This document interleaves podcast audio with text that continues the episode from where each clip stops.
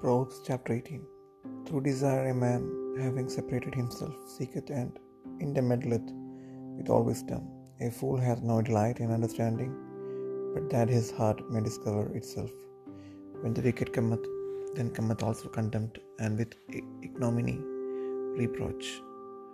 The words of a man's mouth are as deep waters, and the wellspring of wisdom as a flowing brook.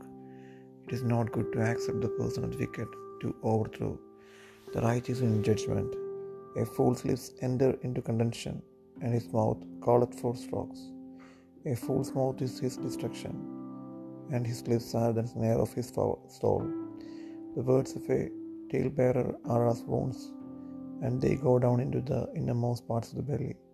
He also that is slothful in his work is brother to him that is a great waster. The name of the Lord is a strong tower. The righteous runneth into it, and it is and is safe. The rich man's wealth is his strong city, and as an high wall in his own conceit. For destruction the heart of man is haughty, and before honor is humility. He that answereth a matter before he heareth it, it is folly and shame unto him. The spirit of a man will sustain his infirmity, but a wounded spirit who can bear? The heart of the prudent getteth knowledge, and the ear of the wise seeketh knowledge. A man's gift maketh room for him, and bringeth him before great men. He that is first in his own cause seemeth just, but his neighbour cometh and searcheth him. The Lord causeth contentions to cease, and parteth between the mighty.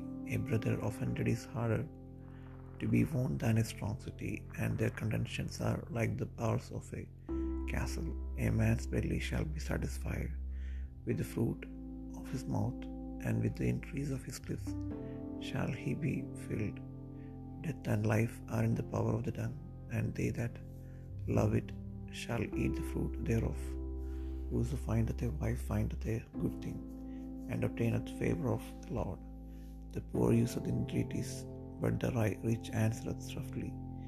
A man that hath friends must shew himself friendly, and there is a friend that sticketh closer than a brother.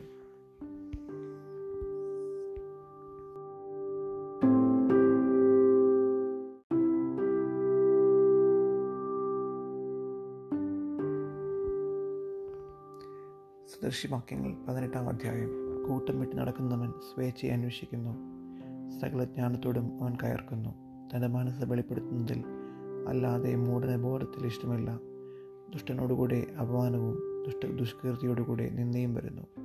മനുഷ്യന്റെ വായിലെ വാക്ക് ആഴമുള്ള വെള്ളവും ജ്ഞാനത്തിന്റെ ഉറവ് ഒഴുക്കുള്ള തോടുമാകുന്നു. നീതിമാരനായ വിസ്താരത്തിൽ തോൽപ്പിക്കേണ്ടതിന് ദുഷ്ടന്റെ പക്ഷം പിടിക്കുന്നത് നന്നല്ല. മൂടന്റെ അതിരങ്ങൾ വഴക്കിനെ ഇടയാക്കുന്നു. അവന്റെ വായ് തല്ല വിളിച്ചു വരുത്തുന്നു. മൂടന്റെ വായ് അവന് നാശം.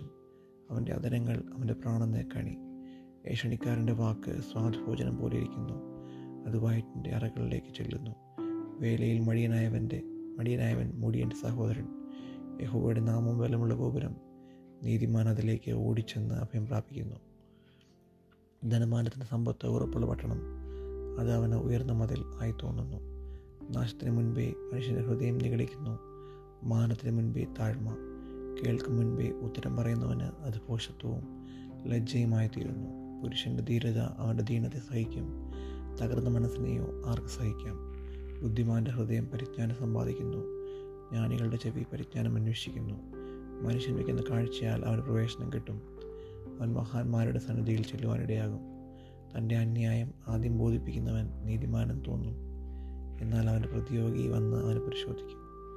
ചീട്ട് തർക്കങ്ങളെ തീർക്കുകയും ബലവാന്മാരെ തമ്മിൽ വേർപെടുത്തുകയും ചെയ്യുന്നു. ദ്രോഹിക്കപ്പെട്ട സഹോദരങ്ങൾ ഉറപ്പുള്ള പട്ടണത്തേക്കാൾ ദുർജയനാകുന്നു അങ്ങനെയുള്ള പിണക്കം അരമനയുടെ ഓടാമ്പൽ പോലെ തന്നെ. വായുടെ ഫലത്താൽ മനുഷ്യന്റെ ഉദരം നിറയും. അതരങ്ങളുടെ വിളവ് കൊണ്ട് അവനെ തൃപ്തി വരും. മരണവും ജീവനും നാവിന്റെ അധികാരത്തിലിരിക്കുന്നു അതിലിഷ്ടപ്പെടുന്നവർ അതിന്റെ ഫലമനുഭവിക്കും ഭാര്യയെ കിട്ടുന്നവന് നന്മ കിട്ടുന്നു. യഹോബയുടെ പ്രസാദം ലഭിച്ചു മേടിക്കുന്നു ദരിദ്രൻ യാചന രീതിയിൽ സംസാരിക്കുന്നു.